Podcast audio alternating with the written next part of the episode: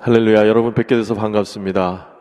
네, 지난 아, 이틀 동안 네, 오이코스 목자 수양회를 통해서 에, 여러 성도님들 뵈면서 우리 펠로십 교회 성도님들이 참 주님을 뜨겁게 사랑하시고 특별히 제 마음에 이렇게 감동이 된 것은 아, 목사님이 안 계신 동안인데도 불구하고 흔들림 없이 또 하나가 되셔서 충성스럽게 섬기는 참 성숙한 성도들이 많은 교회다 그런 인상을 받았습니다. 아, 예상치 못한 그 목사님의 이런 아, 병환으로 인해서 마음이 좀 힘드시겠지만은 아, 지금도 죽은 자를 살리시는 하나님께서 우리의 기도를 들으셔서 좋은 길을 열어주시고 또 펠로십 교회를 더욱 귀하게 사용해 주실 줄 믿습니다. 네, 오늘 아, 고난 중에 기뻐할 이유라는 제목으로 같이 말씀을 나누겠습니다. 에, 한국 교회 초대 에, 교회 역사를 보면은 어, 고난 중에도 신앙을 지킨 분들에 대한 그런 감동적인 이야기들이 많이 나옵니다. 에, 그 중에 에, 김덕신이라고 하는 여자 성도에 대한 스토리가 있습니다. 아, 이분이 시골에 살았는데 에, 그 아들이 아주 중한 병에 걸렸습니다. 그래서 그 아들의 병을 고쳐달라는 그런 간절한 소원을 가지고 아, 이렇게 예수님을 믿게 됐어요. 그리고 신앙생활을 열심히 하게 되었습니다. 그런데 뭐 그 당시에 대부분의 남편들이 그렇듯이 이 아내가 신앙생활하는 것을 굉장히 반대하고 못마땅하게 생각했습니다. 그래서 어느 날 교회를 다녀오는데 그 시간이 좀 늦었어요. 아, 그랬더니 이 남편이 말이죠. 화가 잔뜩 나가지고, 아, 그 아내를 협박하는데 놀랍게도 그 성경을 들고 가는 그 손을 잘라버리겠다고 칼을 들고 협박을 하는 겁니다. 너무나 놀랬죠. 그래서 아, 교회를 그만 다니라고 계속 협박을 하는데도 불구하고 그럴 수 없다고 얘기했더니 아, 차마 손은 자리지 못하고 그 아내가 정신을 잃을 때까지 때렸습니다. 이렇게 남편에게 모진 핍박을 받는 김덕신 아, 자매의 사정을 듣고 그 같은 교회 다니는 동네 여인들이 모여서 이 가정을 위해서 기도 모임을 시작했습니다. 그랬을 때그 아, 여성도들 앞에서 이 김덕신 자매가 이렇게 말을 했다고 합니다. 제가 예수 믿은 지 4년밖에 안 됐습니다. 그러나 예수님께서는 그보다 훨씬 긴 저의 일생 동안 은혜를 베풀어 주셨습니다. 남편이 나를 핍박하고 내 팔을 자른다고 해서 어떻게 예수님을 믿는 것을 포기할 수 있겠습니까? 나 같은 죄인이 영원한 구원과 생명을 선물로 받았는데 어떻게 남편 구원을 위해서 기도하지 않겠습니까? 그렇게 말을 했대요.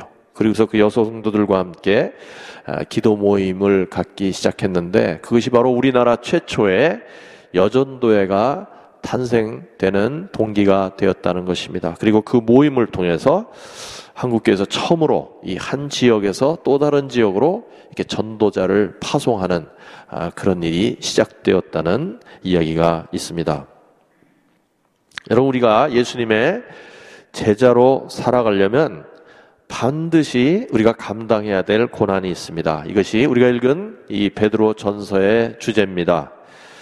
12절 우리가 아까 읽었죠? 불시험을 이상한 일 당하는 것 같이 여기지 말라. 그렇게 말씀하고 있습니다. 사도 바울도 디모데후서 1장 8절에서 복음과 함께 고난을 받으라고 디모데에게 권면하고 있습니다. 그런데 우리 성도들이 당하는 고난을 이렇게 좀 생각해 보면은 두 종류의 고난이 있는 것을 알 수가 있습니다. 첫째는 뭐냐면 우리 자신의 잘못과 실수 때문에 당하는 고난입니다. 15절 말씀 우리가 아까 읽었는데요. 다시 제가 좀 읽겠습니다. 너희 중에 누구든지 살인이나 도둑질이나 악행이나 남의 일을 간섭하는 자로 고난을 받지 말려니와 자기의 잘못과 실수 때문에 정말 그것은 필요 없는 굳이 당할 필요가 없는 고난인데 자신의 죄와 실수 때문에 고난 당하는 일이 있는 겁니다. 여러분 모든 죄는요 처음에는 그 죄가 참 즐거워 보이고 예, 재밌는 것 같지만은 그러나 모든 죄에는 필연적으로 따라오는 결과가 있어요. 그것이 우리에게 고난으로 나타나는 것입니다. 사실 우리가 직면하는 많은 고난 또는 재난들 이런 것들은 인간의 지나친 욕망, 절제하지 못하는 데서 비롯되는 것을 우리가 알고 있습니다. 우리가 이 코로나 팬데믹을 이렇게 오랫동안 겪고 있는데 사실 이 코로나 팬데믹이라는 것이 하나님이 인간에게 벌을 내리셨다. 그렇게 보면 안 됩니다. 그게 아니라 사실은 우리가 우리에게 벌을 내린 겁니다. 하나님께서는 세상 만물을 지으실 때 보시기에 좋았더라 그랬어요. 모든 피조물을 아름답게 지으셨습니다. 그리고 인간을 포함한 모든 피조물들은 서로 존중하고 사랑하고 아끼고 하면서 조화롭게 살아가도록 하나님께서는 만물을 지으셨어요.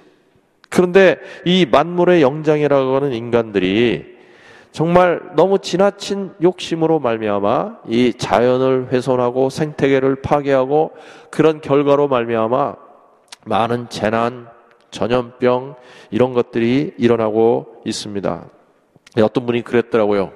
이 우리가 사는 이 지구는 사람들이 살기에는 충분하지만 인간의 욕망을 채우기에는 너무나 부족한 곳이다. 절제하지 못하고 정말 욕망을 쫓아서 사는 바람에 이런 어려움들이 많이 생기죠. 개인의 삶에서도 그렇습니다.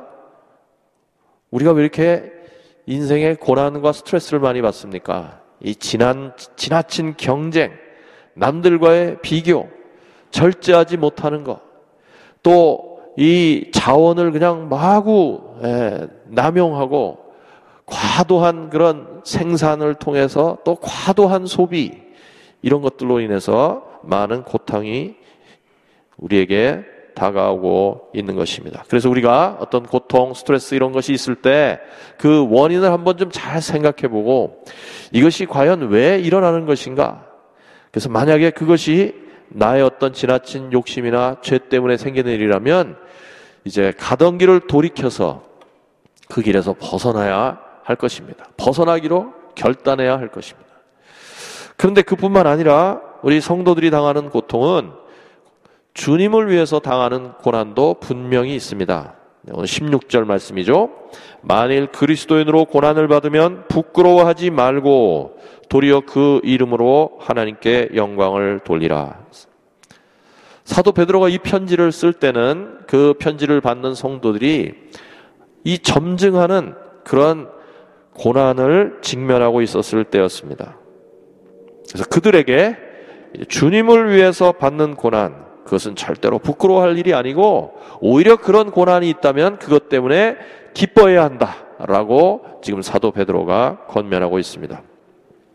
사실 우리가 이런 말씀을 읽으면 마음에 좀 부끄러운 생각이 들 때가 많습니다. 과연 내가 예수 믿는 것 때문에 지금 당하는 고난이 뭐가 있는가? 초대교회 성도들은 정말 자신의 목숨의 위협을 받을 정도로 그런 어려움이 있었지만은 과연 나에게는 그런 고난이 뭐가 있는가?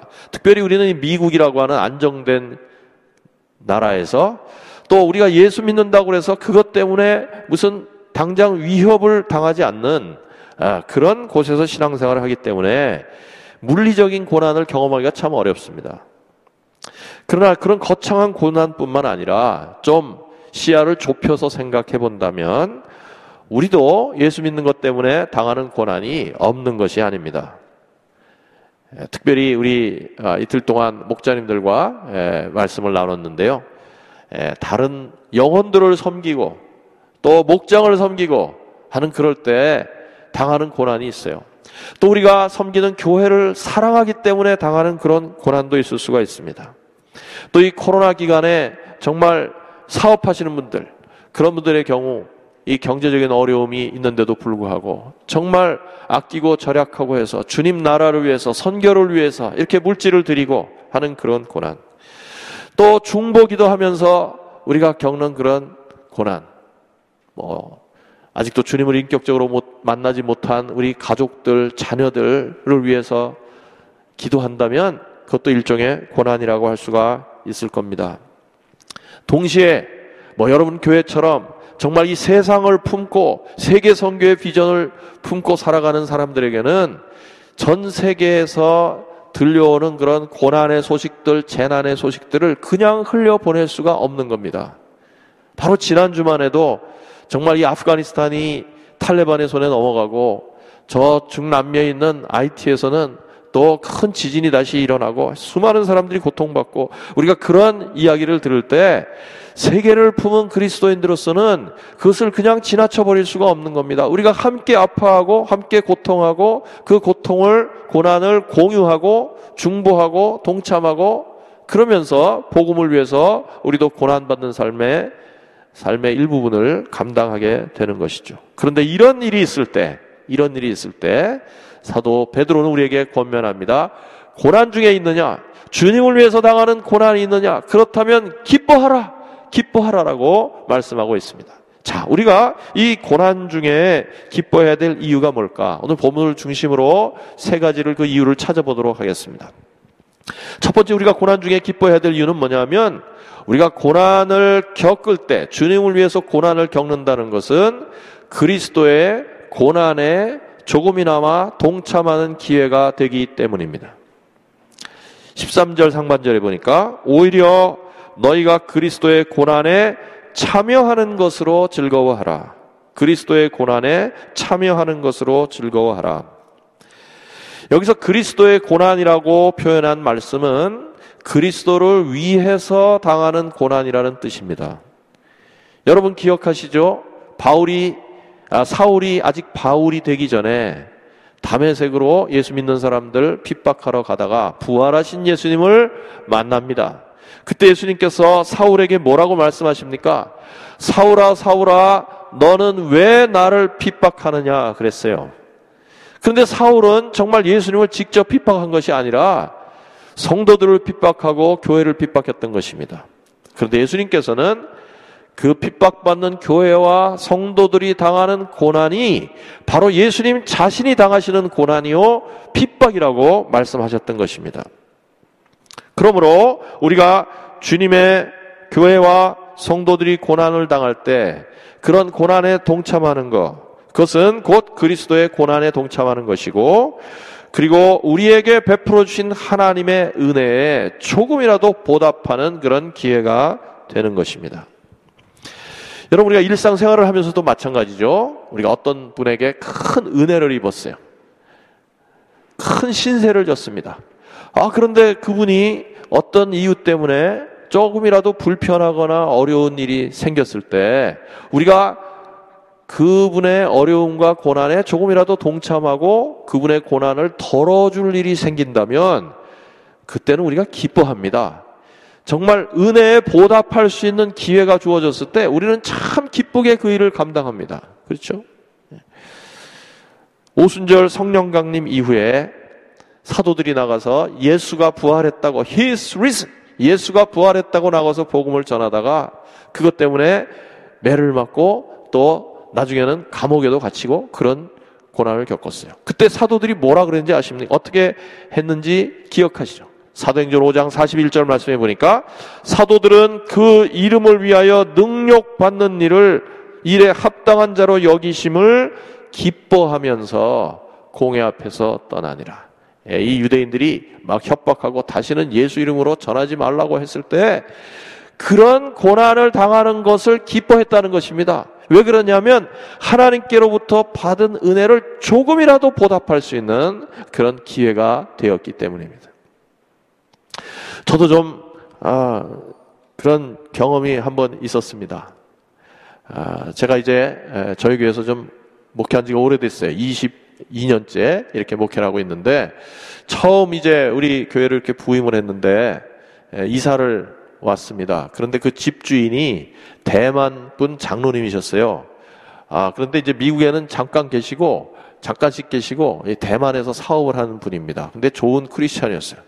이분의 그 꿈이 뭐냐면 이렇게 교회 목회자들을 이렇게 경제적으로 돕는 거 그게 이분의 꿈이 꿈이라고 그러더라고요. 그러면서 특히 뭐냐면 집세를 싸게 받는 거 그게 이분이 주님 섬기는 하나의 중요한 방법이었어요. 그래가지고 제가 그 살게 된 집이 어, 꽤 좋은 그런 어, 집이고 또 학군도 괜찮고 그런 동네인데 어, 그 당시에 그러니까 그게 2000년도였습니다. 그 당시에만 해도 렌트비가 한 2,500불, 3,000불 되는 그런 집이었어요. 근데 이분이 1,500불만 받는 겁니다. 제가 2대 목사로 부임했는데 1대 목사님부터 그 집을 사용했는데요.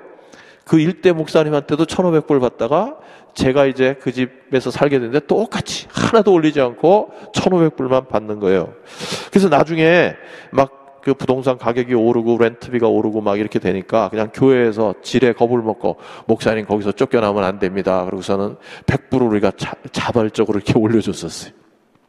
근데 그 집에서 아, 제가 14년을 살다가 이제 저희 교회가 건축하고 이사하는 바람에 저도 이사를 하게 됐습니다. 근데 집을 이사할 때 여러분 미국에서는 그 우체국에다가 메일 포워딩 신청을 하잖아요. 이사 가는 주소로 이렇게 기록해 놓으면은 등록을 해 놓으면은 예, 자동적으로 그 새 주소로 메일을 1년 동안 이렇게 보내주잖아요. 그래서 이제 이사 아, 새 주소로 이렇게 forwarding 신청을 해놨는데 그 분의 성함이 닥터 옌이었어요. 옌. 그런데 middle name이 춘이었어요. C-H-U-N. 근데 저는 라스트 네임이 CHUNG입니다. 그러니까 이름이 좀 비슷하다 보니까 컴퓨터가 에러를 일으켜가지고 저, 저한테 오는 메일은 물론 새 주소로 포워딩을 해주지만 그 닥터 옌한테 당연히 가는 메일이 왜냐하면 그분이 이제 대만 사업을 정리하고 자기 집으로 들어오시게 돼갖고 저희가 이사를 하게 된 거예요. 그래서 그, 그분의 미들네임은 CHUN이다 보니까 그 메일이 저희 이사간 주소로 이렇게 오는 겁니다. 다 그런 건 아닌데 자주 그러는 거예요, 자주. 그래서 제가 그것을 이렇게 모아다가 이게 조그만 메일 같으면은 큰 봉투에 넣어가지고 우표를 붙여서 보내드리고 또 큰 거는 좀 모았다가 그렇게 먼 곳은 아니니까 한 2, 30분 걸리니까 그냥 가져다 드리고 뭐 그렇게 했어요. 그랬는데요. 어느 날 닥터 앤이 저에게 메일이 왔습니다. 이 메일이 왔어요. 목사님, 이렇게 메일을 자꾸 보내주셔서 감사합니다. 그런데요, 제가 우표 값은 제가 부담을 하겠습니다. 그러더라고요. 근데 여러분, 그 14년 동안 그 집에서 살면서 그동안 세이브한 저의 그 렌트비가 대충 계산해도 20만 불이 넘었어요. 20만 불이. 제가 그런 큰 은혜를 입었는데 만약에 제가 아 그렇습니까? 제가 렌트비 세이브한 거는 그건 그거고 우표 값은 우표 값이니까 우표 값은 이렇게 보내주세요. 그리고 요청을 했다면 여러분이 만약에 제가 그런 사람인 줄 아셨다면 여러분 교회 강사로 부르셨겠어요? 예, 강사는 둘째 치고 인간이 돼야지. 그러시겠죠. 그 큰 은혜를 입었는데 그 우표값 얼마 말이지 그거 달라 그러고 그럴 수가 없지요. 그럴 수가 없어요. 오히려 제가 그렇게 답을 했습니다. 무슨 말씀입니까? 무슨 말씀이에요? 제가 장로님한테 받은 은혜가 얼마나 큰데, 뭐 그 얘기 다 구글절절 쓴 건 아니지만은, 1년 아니라 언제라도, 언제라도, 메일이 오는 거 있으면 기꺼이 제가 보내드리겠습니다. 기쁘게 보내드리겠습니다. 조금 더 걱정하지 마세요. 제가 그렇게 회신을 보냈던 적이 있었습니다. 여러분, 우리가 하나님의 그 크신 사랑, 예수 그리스도의 그 크신 십자가 은혜, 그것을 깨달았다면, 깨달았다면, 우리가 그 은혜에 조금이라도 보답할 기회가 생긴다는 것은 얼마나 기쁜 일인지 몰라요. 얼마나 기쁜 일인지 몰라요. 예? 여러분이 누구에게 한 10만 불 빚을 졌는데, 정말 형편이 너무나 어려워서 그걸 절대로 갚을 형편이 못 돼요. 그런데 나를 불쌍히 여겨가지고, 뭐 성경에도 나오지만은, 그냥 10만 불만 합시다. 실감이 나니까. 아, 그빚안 받아도 돼. 나는 그 정도 없어도 살 수 있어. 그런 소식을 들었다면 얼마나 기쁘겠어요. 그런데 그분이 그 얘기를 다 한 다음에, 아, 근데 내가 하나 부탁이 있다고. 우리 애가 내 차를 지금 오늘 타고 나가서 내가 지금 병원을 가야 되는데 차가 없어요. 나 가는 길에 좀 거기 둘합해 줄 수 있어요? 그 여러분 뭐라 그러시겠어요? 그러고 말고요, 그러고 말고요. 내가 아무리 급한 약속이 있어서도 그거 다 캔슬하고 기쁜 마음으로 그 일을 감당하지 않겠습니까? 네. 우리가 주님을 위해서 어떻게 했던 섬길 수 있는 기회, 그것은 정말 기뻐해야 될 일이에요. 기뻐해야 될 일입니다. 영국의 그 WEC 선교부를 창시했던 C.T. Studd, 이번에 그분의 스토리를 많이 들으셨을 겁니다. 이 C.T. Studd는 영국의 아주 부유한 집, 아주 유력한 가문에서 자랐습니다. 이튼 스쿨을 나오고, 캠브리지 대학을 나오고, 그리고 운동도 잘해가지고 국가대표 크리켓 선수였어요. 아주 장래가 촉망되는 인재였습니다. 그런데 무디 목사님이 영국에 오셔서 부흥회를 인도할 때 그 말씀을 듣고 거듭났어요. 그리고 자신의 삶을 주님 앞에 온전히 드리기로 성교사를 원신하고 중국으로 갔습니다. 근데 중국에 있는 동안에 아버지가 돌아가셔갖고 자기한테 당시로는 어마어마한 돈, 2만 9천 파운드나 되는 유산이 자기에게 오게 됐다는 것을 알게 됐어요. 근데 그 돈을 전부 다 자기가 섬기는 성교부에 다 기증하고 그리고 중국 사역을 마치고 인도에서 선교하다가 나중에는 아프리카 콩고에 가서 사역을 하다가 그 선교지에서 소천했어요. 근데 제가 그분의 책을 읽다가 그 책에 있는 사진을 보고 큰 감동을 받았어요. 여러분 잠깐 좀 보여드리겠습니다. 뭐 좀 희미하긴 하지만은 저 밑에 큰 저택이 그가 태어나고 자란 C.T. Studd의 집이에요. 근데 왼쪽 위에 있는 저 다 낡아 빠진 천막 저것은 그가 말년을 지내다가 소천했던 콩고에 그가 머물던 거처였습니다. 거처였습니다. 세상적으로 보면 쫄딱 망한 거예요. 그러나 하나님께서 보시기에는 얼마나 영광스러운 모습입니까? 얼마나 영광스러운 모습. 그래서 그가 그런 말 했어요. 그리스도가 하나님이시고 그분이 나를 위해서 죽으셨다면 내가 하는 어떤 일도 희생일 수 없다. 고난은 항상 힘들고 어려운 것만은 아닙니다. 하나님의 은혜를 깨달은 사람이 주님을 위해서 그 은혜를 조금이라도 보답하는 마음으로 살아간다면 주님 때문에 당하는 고난, 그것은 우리에게 큰 기쁨이 됩니다. 이런 은혜가 있기를 예수님으로 축복합니다. 두 번째로 주님을 위해서 당하는 고난이 있을 때 우리는 왜 기뻐해야 되느냐? 장차 그리스도의 영광에 참여할 수 있기 때문입니다. 13절 하반절, 14절 상반절 다시 한번 읽겠습니다. 하이라이트 된 데만 읽겠습니다. 그는 아, 이는 그의 영광을 나타내실 때에 너희로 즐거워하고 기뻐하게 하려 함이라. 너희가 그리스도의 이름으로 치욕을 당하면 복 있는 자로다. 아멘. 이는 그의 영광을 나타내실 때에 예수께서 장차 영광 중에 이 땅에 다시 돌아올 때 그리스도의 이름을 위해서 치욕을 당하고 고난받았던 사람들은 그 영광을 함께 기뻐하고 그 영광에 동참하게 된다라고 말씀하고 있습니다.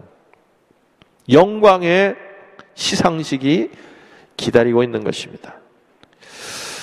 저는 그렇게 생각합니다. 주님이 이 땅에 오셔서 우리에게 상을 주실 때 우리는 깜짝 놀랄 거예요. 정말 깜짝 놀랄 겁니다. 왜냐하면 우리가 생각했던 것보다 훨씬 많은 상을 받을 것이기 때문에.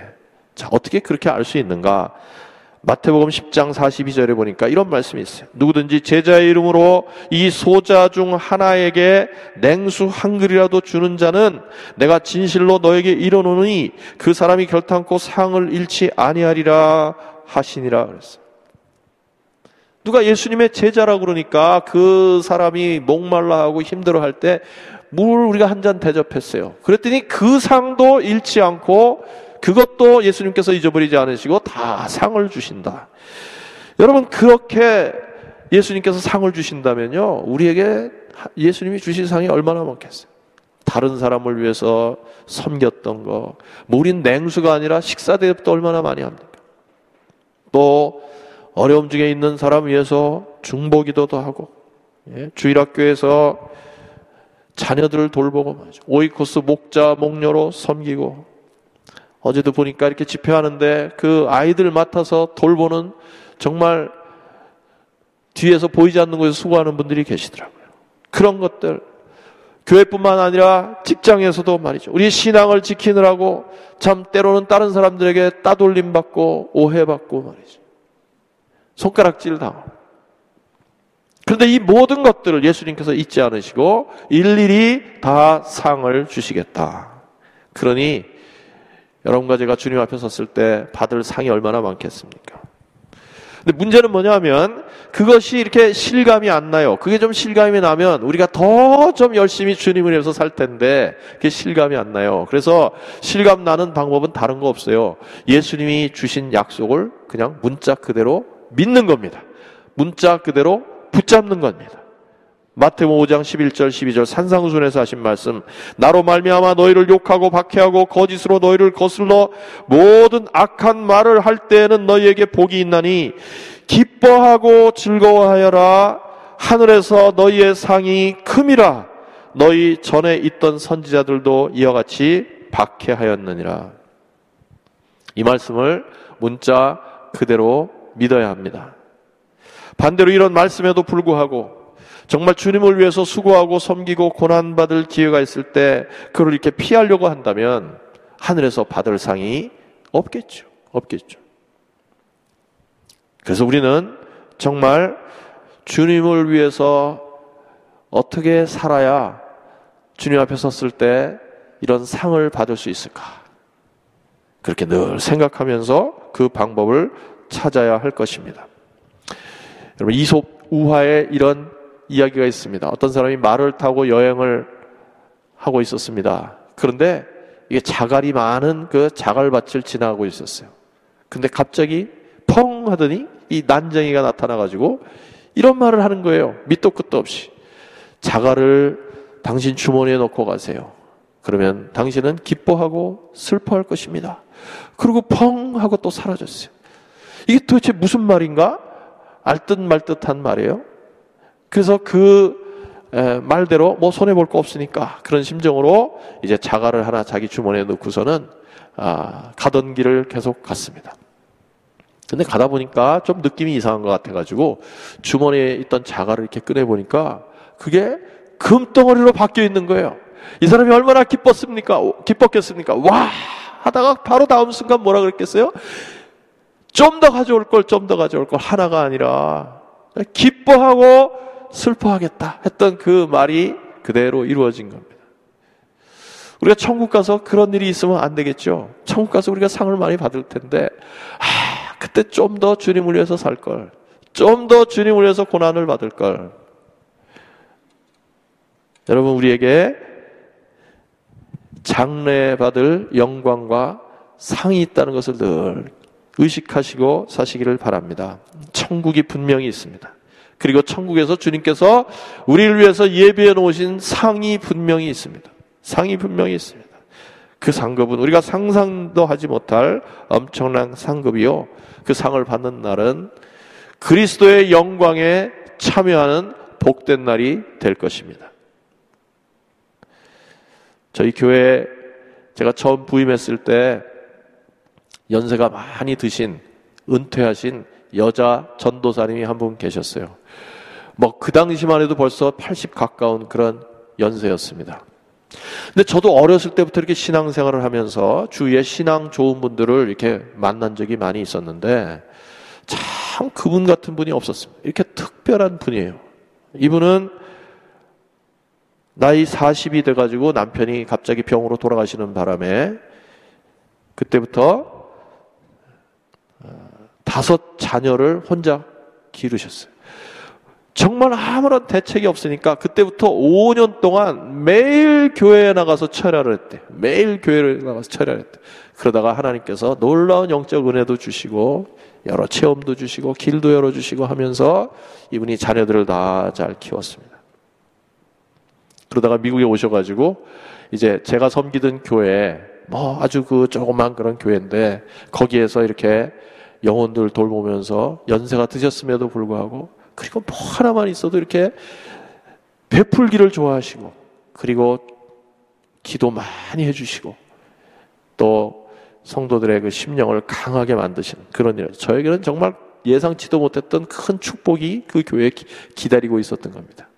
근데 그분이 이제 벌써 돌아가신 지가 한 15년쯤 됐는데 이제 병원에 말년에 이렇게 입원을 하시게 됐습니다. 근데 어느 날 또 연락이 왔는데 오늘 참 넘기지 못할 것 같다고 힘들 것 같다고. 그래서 그 말씀을 듣고 예, 그날은 좀 가능한 많은 시간 되는 분들을 다 오시라고 그래서 낮에 이제 병원에 갔어요. 정말 눈도 못 뜨시고 그냥 산소 마스크를 쓰시고 뭐 거의 이제 몇 시간 남지 않은 그런 상태인데 저희가 함께 찬양을 드리고 예배를 드리는데 놀라운 일이 벌어졌어요. 놀라운 일이.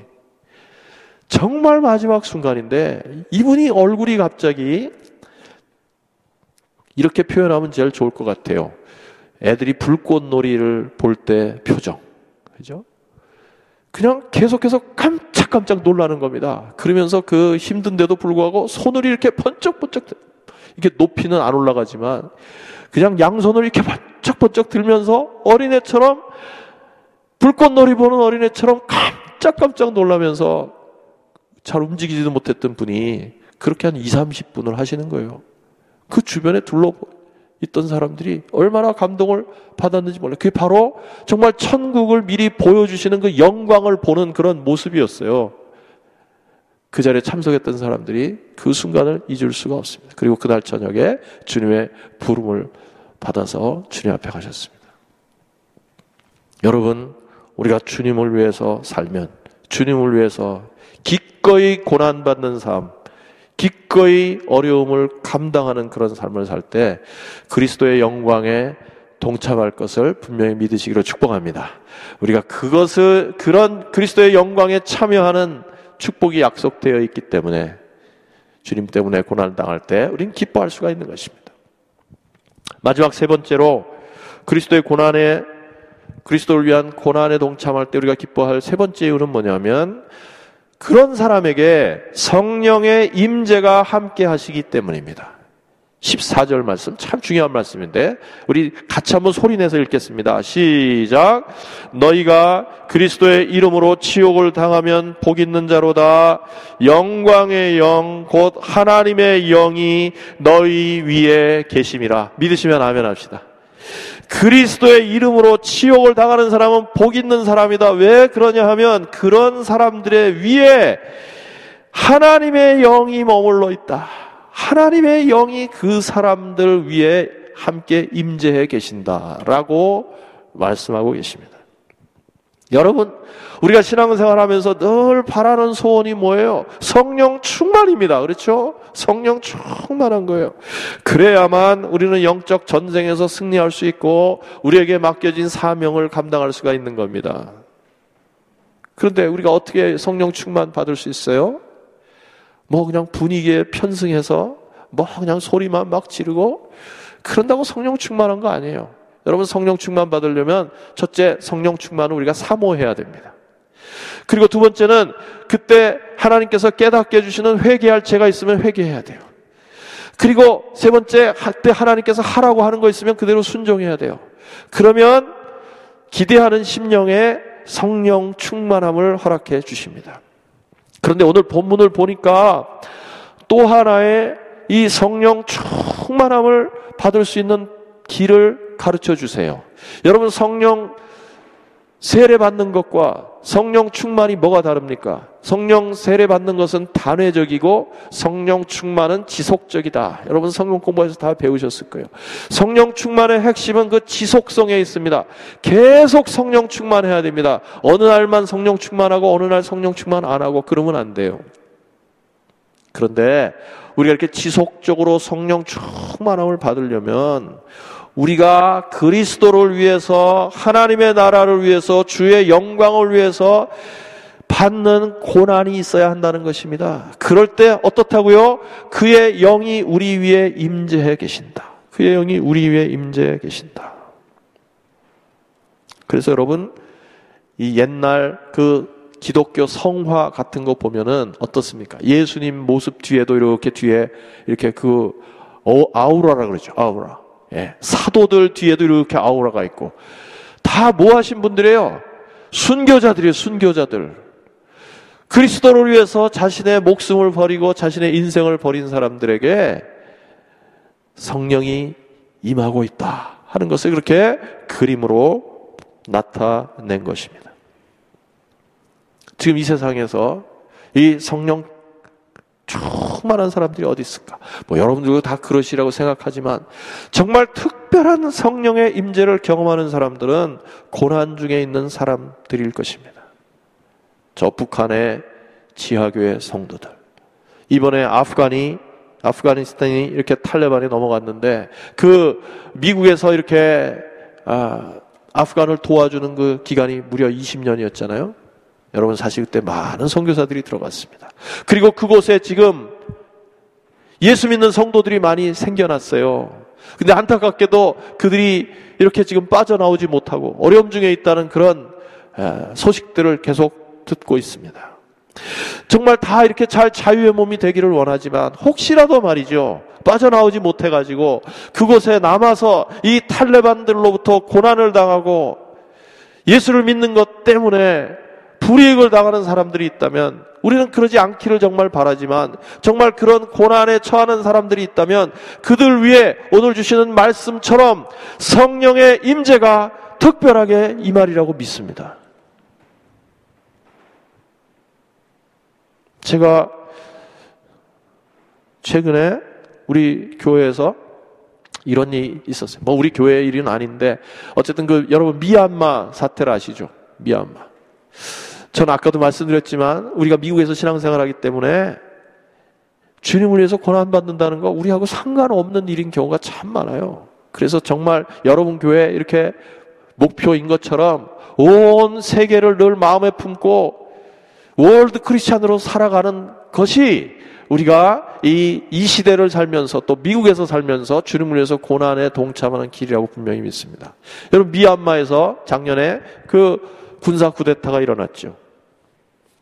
그래서 많은 어려움이 있는데 그 중에서 특별히 친족이라고 있습니다. 이 친족은 90%가 기독교인이에요. 옛날에 그 어, 아도니람 저드슨이라는 분이 가서 선교했던 바로 그 어, 종족인데 그 불교 나라 미얀마에서 이 친족은 대부분이 크리스찬들입니다. 그래서 이 군사 쿠데타가 일어났을 때 이분들에게 큰 핍박이 있었어요. 그래갖고 정글로 막 이렇게 단체로 숨어 들어가고 뭐 그런 어려움들이 있었습니다. 그런데 이 그런 쿠데타의 어려움 가운데 이 코로나가 그 가운데 크게 확산된 거예요. 근데 이 군사 정권이 모든 것을 다스리다 보니까 이 산소통 같은 거 병원에 있던 것을 다 수거해 가가지고 자기들이 생각하기에 우선순위라는 곳에 이렇게 배분을 하기 시작했습니다. 그래서 많은 사람들이 이 코로나 때문에 심각한 그런 중증에 빠지고 그리고 고통을 많이 겪게 된 거예요. 병원에서도 제대로 치료를 못 받고 이런 일이 생겼습니다.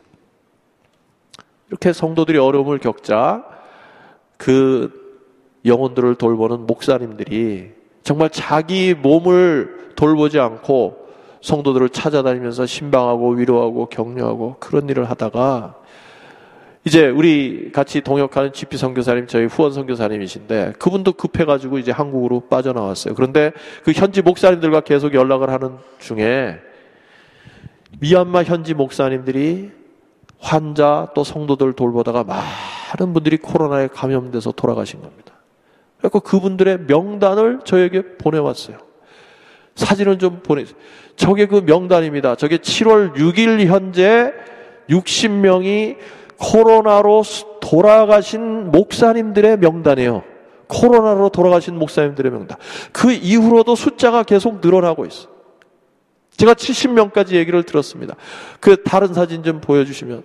그래서 목사님들 돌아가셨을 때 이렇게 장례 지내는 모습이고 또 다음 저 그분들의 이렇게 사진을 이렇게 보내왔어요.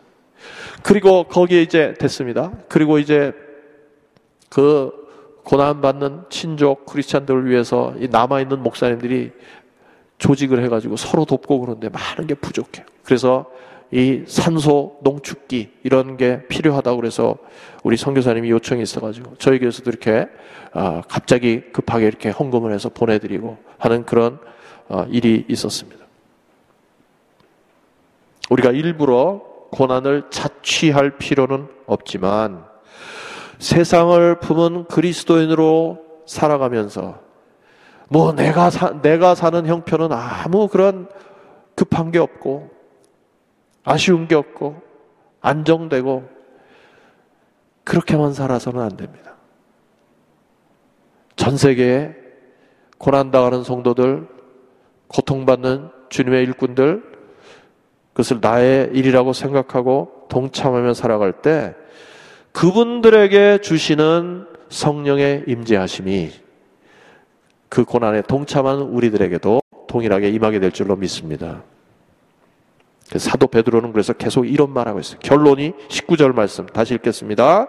그러므로 하나님의 뜻대로 고난을 받는 자들은 또한 선을 행하는 가운데 그 영혼을 미쁘신 창조주께 의탁할지어다.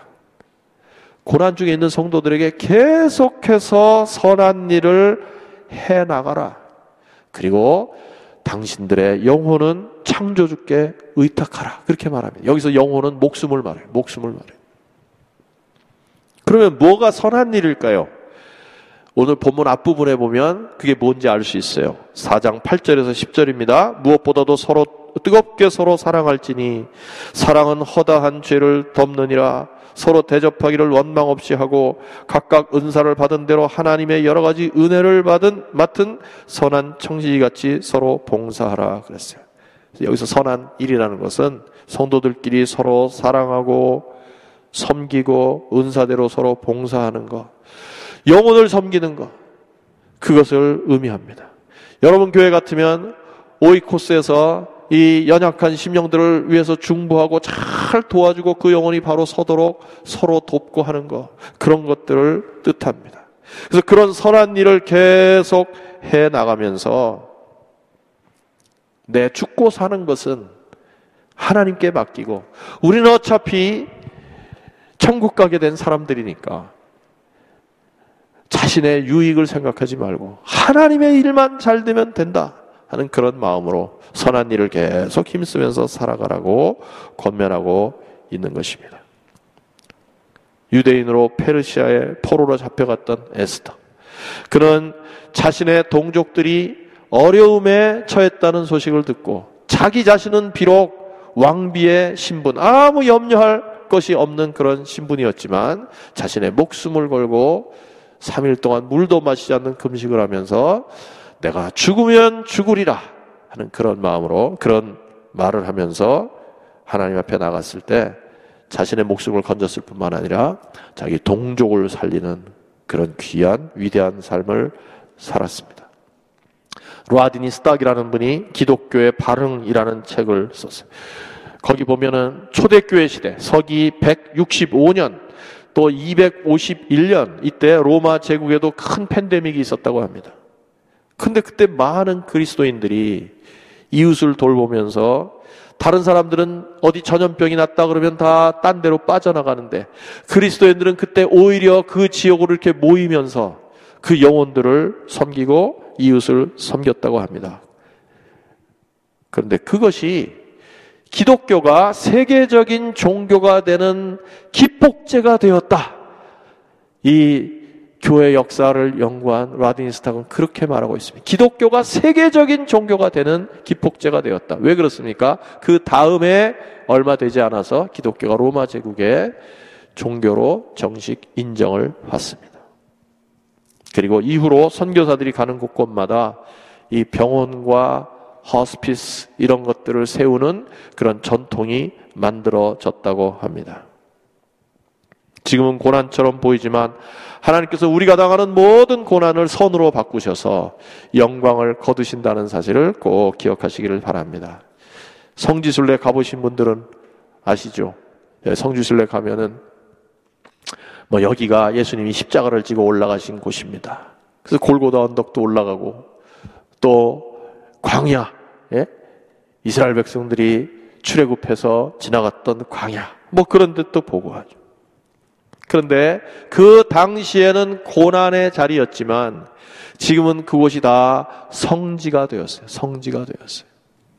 무슨 말입니까? 우리도 마찬가지입니다. 지금 주님을 섬기고 주님을 사랑하고 영혼들을 섬기느라고 우리가 어려움을 겪고 때로는 손해도 당하고 때로는 마음고생도 하고 하지만은 그 가운데 우리가 포기하지 않고 정말 주님 앞에 눈물로 기도하던 그런 예배당 내 기도의 자리, 주님을 사랑하고 섬겼던 그 수고와 봉사의 자리, 이런 것들이 하나님이 보시기에는 다 아름다운 성지로 바뀌어지는 것을 믿으시길 바랍니다. 하나님의 영광을 위해서 예수 그리스도의 이름을 위해서 하나님의 나라와 세계 선교를 위해서 중보하며 기쁜 마음으로 고난의 자리, 고난의 길을 걸어가셔서 여러분의 인생의 발걸음 하나하나가 하나님이 보시기에 아름다운 성지가 되는 그런 축복이 있기를 예수님 이름으로 축원합니다. 같이 한번 기도하겠습니다.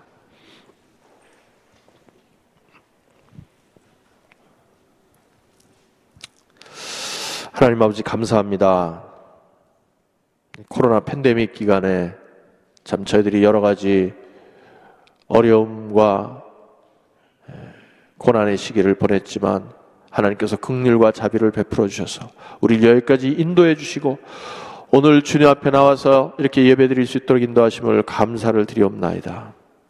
하나님 아버지 우리의 마음을 넓혀 주셔서 정말 이 온 세계를 품은 그리스도인으로 살아가면서 이 시대에도 많은 고통과 어려움을 겪고 그리스도를 위하여 자신의 삶을 드리며 고난의 길을 겪고 있는 그 많은 사람들을 우리가 품고 중보하는 저희들 되게 해주시고 그리고 그 고난에 동참할 수 있는 저희들 되게 해주시옵소서. 우리가 그 고난에 동참할 때 정말 하나님께서 나에게 베풀어 주신 은혜를 조금이라도 보답할 수 있는 기회가 된다는 것을 깨닫고 기뻐할 수 있는 저희들 되게 해주시고 장래 주님께서 오실 때 주의 영광에 우리가 동참할 수 있는 것을 인하여 기뻐하는 저희들 되게 해주시고 또한 우리가 고난을 기꺼이 감당할 때 하나님의 영이신 성령의 임재가 우리 위에 늘 머물러 있다고 하는 확신을 가지고 기쁨으로 주님이 맡겨주신 이 제자의 길을 걸어갈 수 있도록 축복하여 주시옵소서. 감사하고 예수님 이름으로 기도하옵나이다. 아멘.